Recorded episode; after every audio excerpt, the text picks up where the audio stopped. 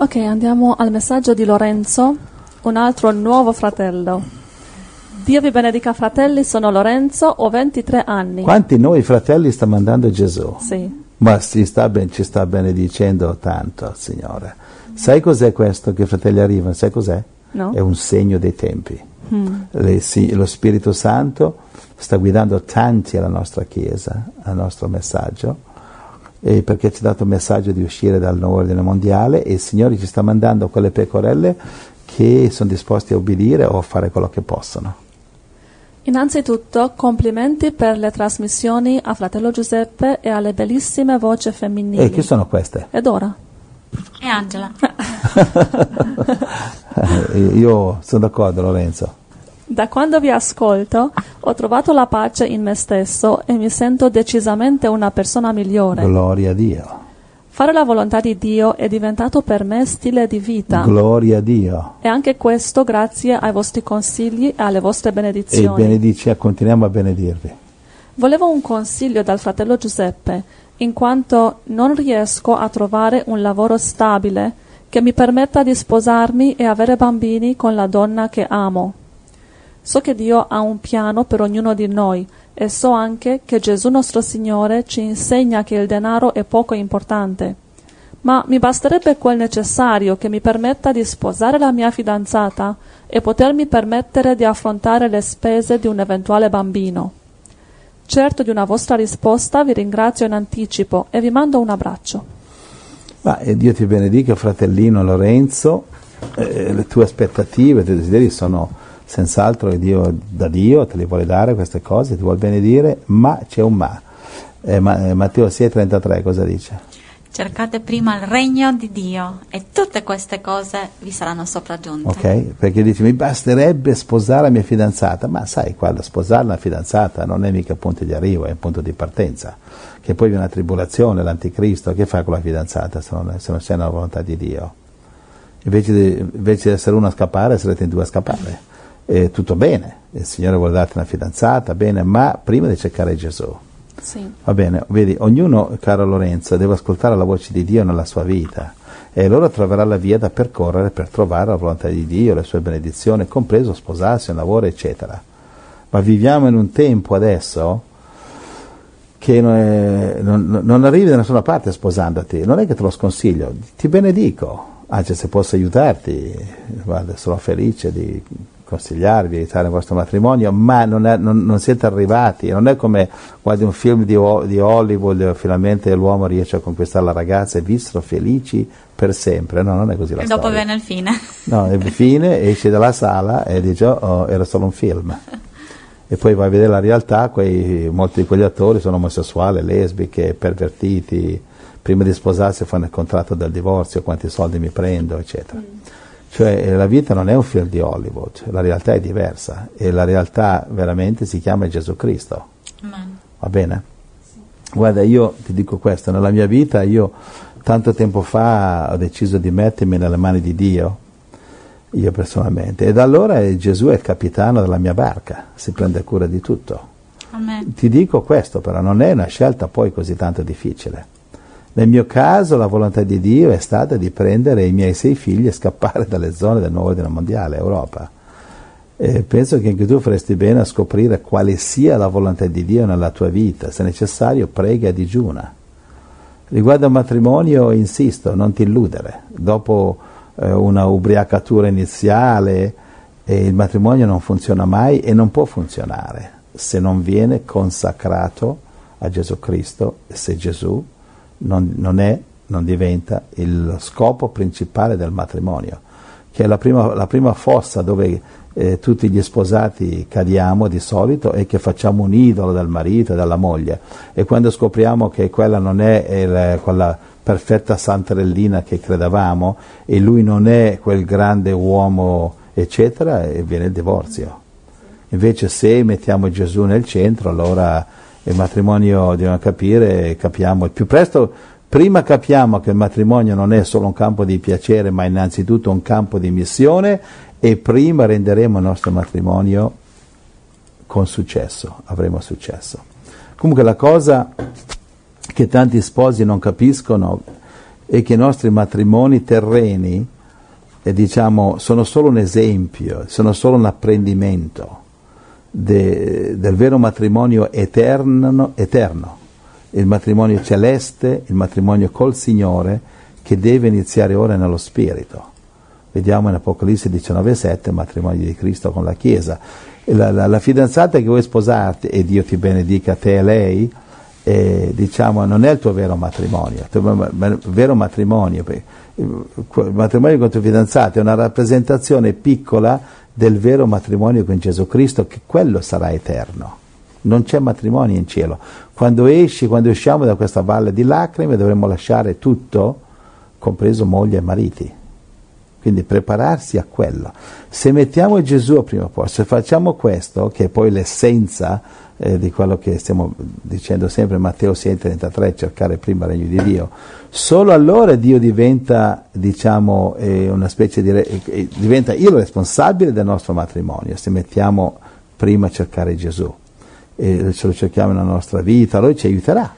Se Gesù è al primo posto, allora Dio si prende responsabilità nella nostra vita, nel matrimonio, ci aiuterà coi figli, le finanze, il lavoro, la casa e tutto. Perché, dammi una scrittura, guarda, Salmo 37, 25 e anche un'altra scrittura, anche Ebrei 13, 5. Salmo 37, 25. Io sono stato giovane e son anche divenuto vecchio, ma non ho mai visto il giusto abbandonato, né la sua discendenza mendicare il pane. Va bene, gloria al Signore. Quindi se cerchiamo prima Gesù, non mendicheremo il pane. Amen. Il cristiano non è chiamato a mendicare il pane, a meno che c'è qualcosa che non va. Se siamo in riga con la volontà di Dio, io ho 42 anni che predico il Vangelo, non ho pensione, non ho assegni familiari, 42 anni che voi sapete benissimo, sì, cioè non ho mai preso uno stipendio, vivo per fede, con la fede in Cristo. E se le pecore vedono che qui c'è la luce di Gesù, ci aiuteranno nella nostra missione, manderanno decime, offerte mensili, quello che gli pare, perché vedono la luce. Se non vedono la luce non dovrebbero mandare niente. Una chiesa, un missionario, un pastore che non mostra la luce di Dio non merita di ricevere niente. Uno deve dare non perché c'è la maledizione del Vecchio Testamento, ma perché vede la luce di Gesù Cristo. Amen. Altrimenti, se non la vedete, non mandate niente, fratello. Se la vedete, Dio vi benedica, va bene? Ebrei 13,5 e poi anche Salmo 25,12. La vostra condotta non sia dominata dall'amore del denaro. Siate contenti delle cose che avete, perché Dio stesso ha detto: io non ti lascerò e non ti abbandonerò. Ok, quindi la nostra condotta non deve essere dominata dall'amore del denaro. Sì, ti sposi, ma sai quante coppie si sposano e divorziano per problemi di soldi? Per problemi, uno dice voglio spostarmi, no, non voglio, e voglio, no, non voglio. Mm-hmm. E uno dice leggiamo la Bibbia, no, voglio vedere la televisione. Ma preghiamo, no, voglio la telenovela. Parliamo un po' di Gesù, no, io sono stanco.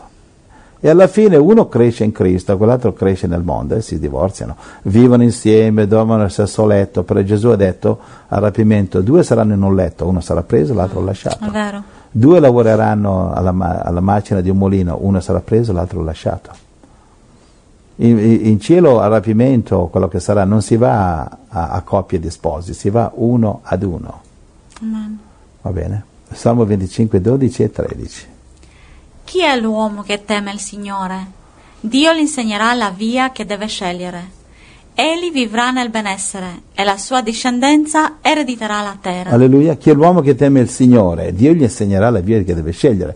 Cioè, se temiamo il Signore, cioè cerchiamo, fratelli, di non avere gli occhi sulla mia fidanzata, la moglie, il marito, il conto in banca, il lavoro, il diploma, la casetta, la macchina, eccetera, eccetera. Occhi su Gesù.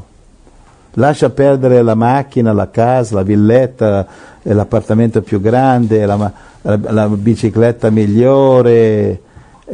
Fratelli, occhi sul Signore, occhi su Gesù. Amen. Felici di partorire il figlio in una stalla di Betlemme. Amen. Felici di dormire sotto un albero, Monte degli Ulivi, Gesù. Amen. Amen. Grazie. Felici di Gesù ha detto: il figlio dell'uomo non c'ha dove appoggiare la testa. se uscite dall'Europa non andate a cercare il cappuccino la mattina caldo con la brioche, preparatevi a mangiare patate, pane e tè. Cosa c'è di male a mangiare patate? Ottimo, patate al forno, un po' di burro sopra, che bellissimo, gloria a Dio. Pasta e fagioli, gloria a Dio. Pasta e fagioli, un po' di pane vecchio lo metti nell'acqua e poi lo metti sul fuoco e diventa fresco. Tutte queste cose, sorelle, sono molto meglio di pensare profondo. Molto meglio di niente. Del marchio della bestia. Di niente. No, è la scelta è quella, o marchio della bestia, combattere il marchio della bestia in Europa, che adesso arriva, oppure pasta e fagioli, vivere in 3, 4, 5, 6 in una stanza. E noi nei nostri viaggi missionari d'ora abitavamo in... siamo sbarcati che non avevamo casa e tua madre ci ha ospitato nell'appartamentino che lei aveva preparato, ti teneva per te, che quando ti sposavi col prete ortodosso con la barba e quello era l'appartamento per te, e ci ha ospitato nell'appartamento. Quante stanze aveva? Una sola. Una stanza. Quanti eravamo? Eravamo in 7, mi pare, in 7, no? Sì. E con i miei figli e tutto. E quando siamo tornati dalla Polonia? Sì. Mi pare? Senza... No, sì. Ecco, siamo stati 3 anni in Polonia. E allora, e dove dormivamo in 7 in una stanza? Tu, la tua moglie e i tuoi 2 figli in un letto. Noi... trattamento di lusso, perché 4 in un letto, il terzo figlio in un divano e io io sul tavolo, non mi ricordo, io sul tavolo, lei sotto il tavolo il ferro con il saccappello sopra la panca la pecora la campa, sotto la panca la pecora dorme. Quindi in 7 in un appartamento di una stanza, sì. Il cucinino grande quanto questo tavolo, sì, è vero, e il bagno forse più piccolo, nessuno stava al bagno seduto a pensare, a riflettere. Lì entri e uscire perché non era il posto più comodo. Quello era il monolocale che Dora devi andare a vivere con tuo marito prete ortodosso con la barba, che tua mamma aveva già preparato. Diceva, c'è un prete ortodosso che cerca moglie, ti ha detto, no? No, sì, e lui cercava anche. Cosa cercava? Cercava di sposare con me. Cosa diceva? Veniva ogni giorno con la bicicletta a visitarmi. E io gli parlavo di Gesù e lui diceva, va bene Gesù, ma ci sposiamo? E io ho detto no, perché il Signore mi ha chiamato per altra cosa. E mi dicevi, era un bell'uomo. Sì. Gloria al Signore. Tu eri già sposata. Non sembra convinta. Tu eri già sposata. Con Gesù, amen. Con la sua volontà. Amen. Tua madre pensava che eri impazzita. Ancora pensa che sono impazzita. E perché pensa che sei impazzita? Perché e lei ha detto una volta che io ho pensato che dopo alcuni anni ritornerai a casa, ti farai la vita normale, no? Ti stancherai di girare il mondo per Gesù. E sono già 20 anni e non è ritornato mai. Le ho detto, mamma, se vuoi vendere questo appartamento e darmelo per usarlo per Gesù, va bene, se no tienitelo, ma io non ritorno a casa per sposare nessuno. E lei ti ha detto? E lei ti ha detto, after my dead body I will sell it. Neanche se muoio, cioè, solo alla mia morte lo potevo. Sì, perché tu devi ritornare a casa e usare questo appartamento. Quello era la cordicella per portarti indietro. Ma 3 anni fa il Signore le ha parlato e ha venduto l'appartamento, l'ha dato per la gloria del Signore. 3 anni fa, 2011, 4 anni fa. Gloria al Signore. E all'improvviso Gesù gli ha parlato e noi eravamo lì a grattarci la testa, dovevo trovare i soldi per i biglietti che non avevamo, e allora io mi sono messo a vendere un pulmino Volkswagen e ho venduto i tuoi famosi capelli, i miei famosi capelli, mia moglie li ha venduti per 2 soldi eccetera, e scarponi da montagna ho venduto, e questo non devo farlo, dovevo mettermi sull'aereo. E tua madre si presenta un giorno, cosa ha detto? Un mese prima della nostra partenza. Sì, noi lì a contare gli spiccioli. E ha detto, il Signore mi ha messo nel cuore di vendere l'appartamento, visto che tu pare che non ritorni. Zucca dura. Allora lo vendiamo. Eh sì, è stato giusto i soldi dei biglietti. Sì. Il resto dei soldi per lo sbarco. Sì. Quindi gloria al Signore, come vedete, se un uomo cerca la volontà di Dio, cosa succede, Angela? Dio interviene e apre la via. Allora, quindi questa testimonianza valga anche per voi. Ci siamo determinati a partire per il Sud America quando quanti eravamo in totale? Quando a partire 11. Eravamo in 11 e avevamo 3.000 euro. Johnny aveva 2 anni. Johnny aveva 2 anni e avevamo 3.000 euro, mi pare. Come faremo, come non faremo? E il Signore ha aperto una via nel deserto. Amen, amen. Gloria al Signore. Angela, cosa mi racconti?